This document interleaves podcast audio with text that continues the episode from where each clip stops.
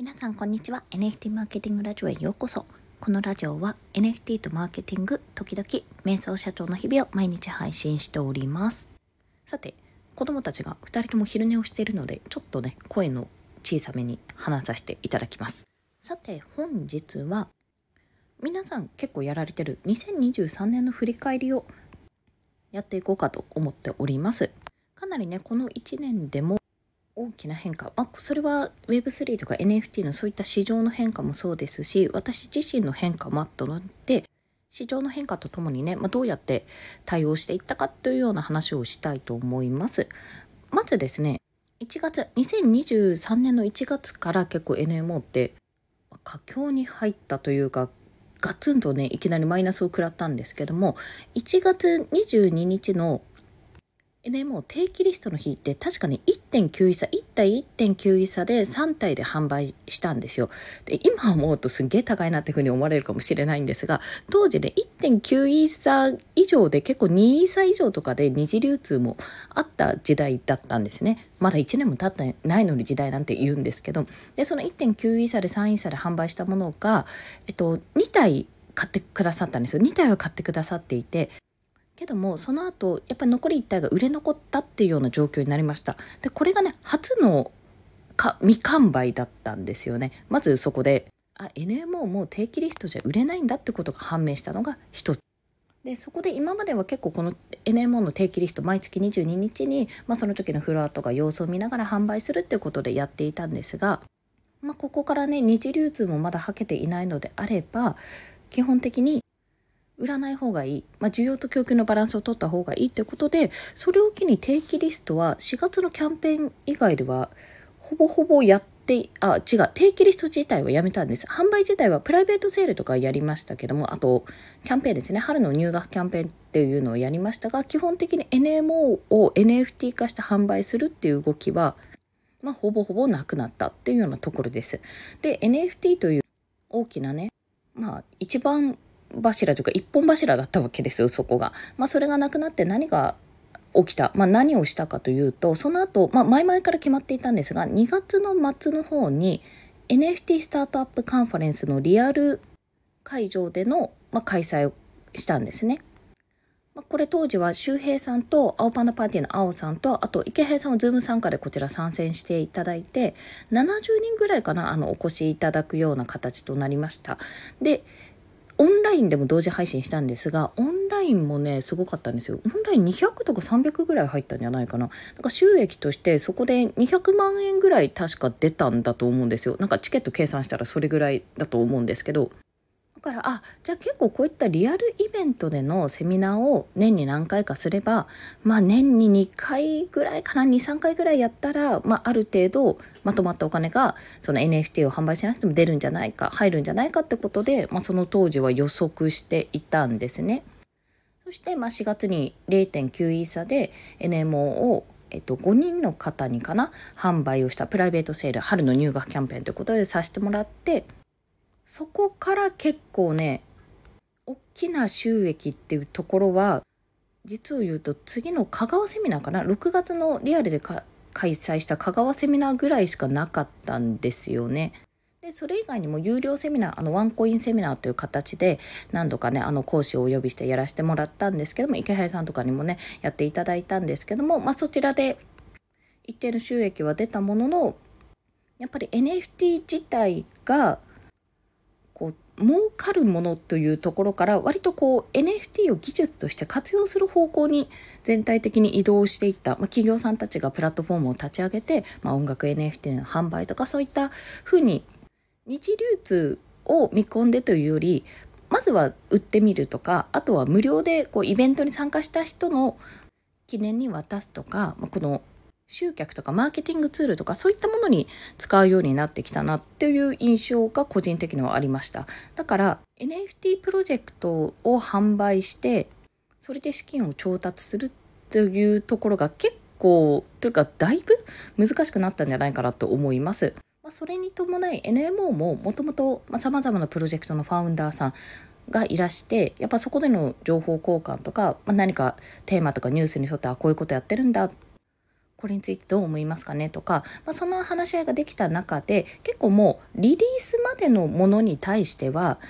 すでにね、まあ、人波終わってしまったみんなリリース後なのでじゃあこれからどうやって運営し続けていくか継続的に活動していくかっていうところが中心になってきたと思っているんです。そんなこともあってなんか全体的にやっぱり昨年は本当に今バブルってわけではないんですけどもかなり利益が出たっていうそういうふうに構造としてはなっていたのかなとそこでね祭りも発生したんじゃないかっていうふうに思っていたんですけども今年に関してはやっぱりコミュニティを作っていったかそしてコミュニティをただ作るだけじゃなくて新たな取り組みとかニュースとかをやっぱりちゃんと発信しつつ新規を取り込みあと継続してる方を増やしていく。そういったところがやっぱり残っているなというふうに感じますしそこから派生した、まあ、発生したかプロジェクトで利益をちゃんと得られたり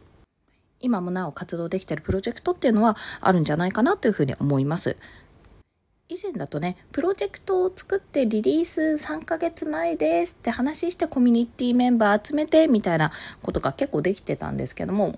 今それ難しいんじゃないかなと既存のファンとか買いたいって期待している人、まあ、金銭的な目的というより本当に活動を応援したいとか、まあ、この人と一緒に仕事をしたいとかそういったところがない限りなかなか難しくなってきたのかなというふうな印象はありますね。あこれねだ確か圭介さんだっけな。以前もう本当に通常のビジネスに戻っただけだよねっていうことを話されていた記憶がございます。あこれが通常のビジネスだったのかと。私はね NFT から始まってしまったのでなんかなんかあれこあれフィーバーなくなった？みたいなところがねやっぱり強くてねどうやってこっから展開していったらいいか分かんないっていうのが、まあ、かなり辛い部分ではありましたね。まあ、ただそんな中でもやっぱセミナーをやっていこうとか私自身は話すことがやっぱり好きなので毎日やってる平日やってるスペースを2日間休んだだけでもうなんか体調崩すとか 多分多分直結はしてないんですけどもなんか喋りたいみたいな状態になってくるとか、まあ、それくらいにね喋る機会っていうのはあるとバランス良くなるんだなってまあないと逆にストレス溜まるんだなってことはよく感じるくらいに喋ることが好きなので。セミナーとかウェビナーの運営だったりあと自分自身が講義をする。ちゃんと人に任せないで自分で講師として出るってことを始めたのが今年じゃないかな。そうですね。今年からだと思います。ステップメール作ったり企業向けにやったりあと企業向けセミナーで希望者に対して30分のズーム面談をやったり、まあ、30分で終わったところほとんどなかったですけどね、まあ、そういうのを試してみて企業向けにこう NMO 自体をシフトしていこうとやってみたんですけどもいろいろねお話を聞いていく中で結果的に現状やっぱりすぐに NMO を買おうとかコンサルを受けてくださいとかじゃなくやっぱ勉強会からなんじゃないかと、まあ、ちょっとしたセミナーを開いてセミナーとか勉強会を開いてそこであのこちらから話すとともに話す以外にもニーズを汲み取る、まあ、どんなことがニーズとしてあるのかどういうふうに困っているのか。でその困ったをこちらで解決できる手立てはあるのか。っていうところを調べていくことが、まあ、これ個人あの 2C に 2C においても 2B においても個人でも企業でももちろん自治体でもそうあの調べなきゃいけないところなんじゃないかってことでこれはもう飛んで本当11月12月の話ですけども、まあ、全国各地で、まあ、交通費さえいただければ、まあ、近場だったら別にいいんですけども交通費さえいただければ本当に謝礼とか何にもいらないのであのお話ししに行きますよってところが実現してきた一つずつ実現してきたかなと思います。リアルでの参加は今のところ1件、えー、1月13日ですね狭山市で行うセミナーが決まっているのとあとはちょっと返事を返してないところだけども3月に多分1件できるかな。まあ、それ以外にも話がいろいろと営業とかもかけてくれたりして進んでいっているところがあるので一つずつやっぱ自分の中での実績を作るっていうところと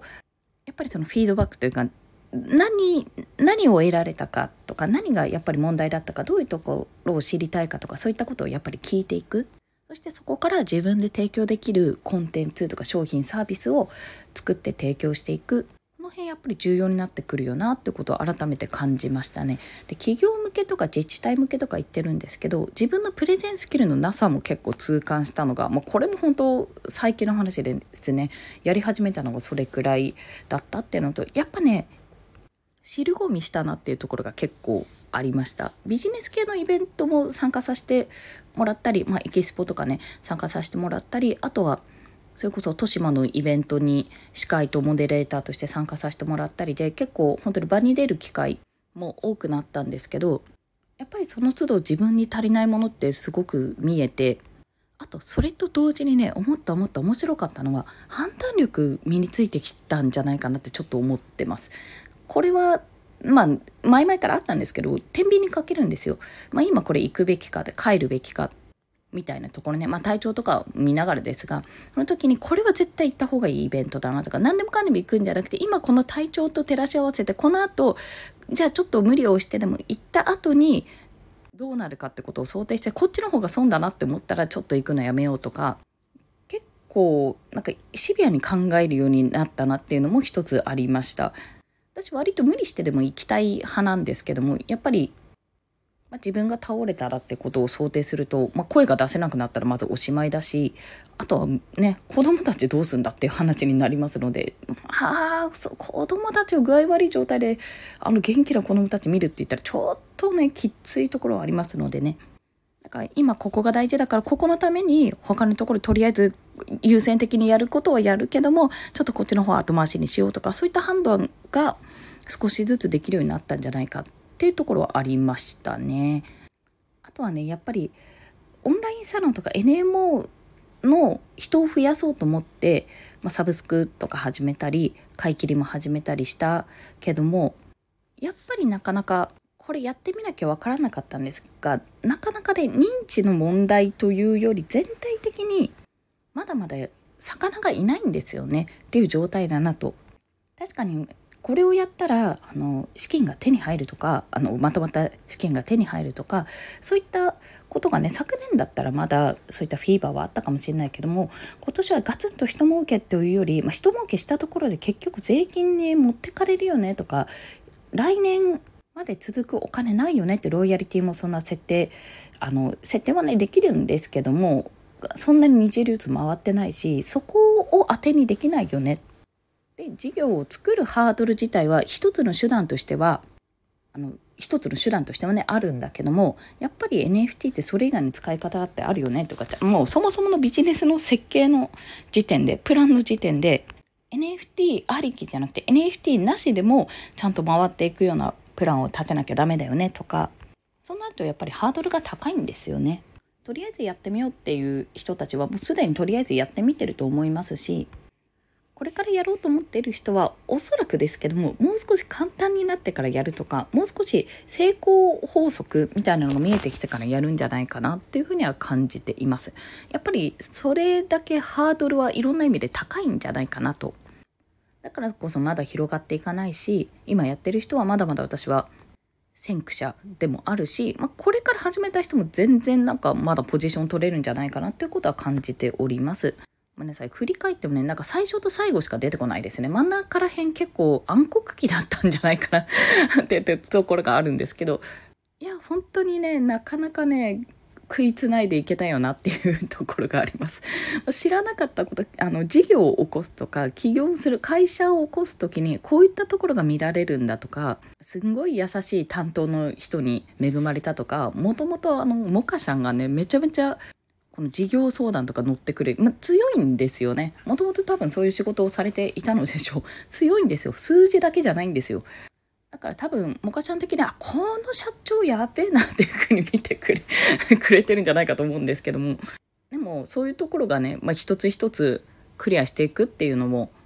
コンテンツとしても面白いんじゃないでしょうか。この辺はちゃんと記録に留めておこうと思っております。通常ね創業する時にやってる計画書とか事業計画書とかね一切ないですからね。何をやろうとしてんのとりあえずちょっと税金の問題で作ってみましたって。いやこれ以上だと税金かなり払っちゃうと思うのでやりました。社長になりたかったねやりました。みたいなそんなノリで始めてますから。やっぱりそのコンセプトとか今更ですけども自分に何ができるんだろうとか強みとかそういったものをね振り返った本当1年だなと。そんな風に感じております。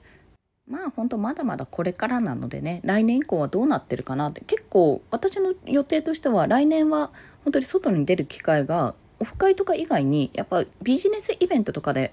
あの出る機会が増えていくだろうなっていうところと自らがやっぱ立って登壇する、まあ、講師として話すっていうところの機会をやっぱ増やしていくっ。ていうか増やしていかないと本当に増やしていかないとなんですよっていうところがあるのとあとは多分ね今年の初めの方になんか自分をもっと目立たせるっていうような話をしたと思うんですよ。まあ、正直ね SNS のフォロワー数とかは多分減ってるんですけど そう減ってはいるんですけどでも結構表に出る機会があったのでそういった意味ではようやく会えた方とかあ声聞いたことありますっていうふうに言ってくださった方とかそういうふうにこう顔出ししてこう広げていくっていうところは、まあ、なかなかできたんじゃないかと思います。来年はそれ以上に多分実名とかねやっぱ写真も写真も撮ってね潜在写真も撮ってあの載せるようにしますしそういった形でどんどんね外に顔を出して外で出て活動していくっていうようなそんな一年になるかと思います結構日本全国ちょっと行けるところ行っていきたいと思っておりますのでぜひぜひね何かありましたらお声かけいただければと思います。IVS とかもねちょっと頑張っていきたいと思ってる。3日間はさすがに行けないけども無理無理だよな。どうすんだよ子供たち。って逆に子供たち連れて行けばいけるのかとか今ふと思ったけどもいやな慣れない京都の地で3人迷子になったら最悪ですもんね。とかまあそんなことを考えつつね。いろいろと全国案件もやっていきたいと思いますので、引き続きよろしくお願いいたします。ということで、本日もお聴きくださりありがとうございました。今日も一日頑張っていきましょう。またねバイバイ。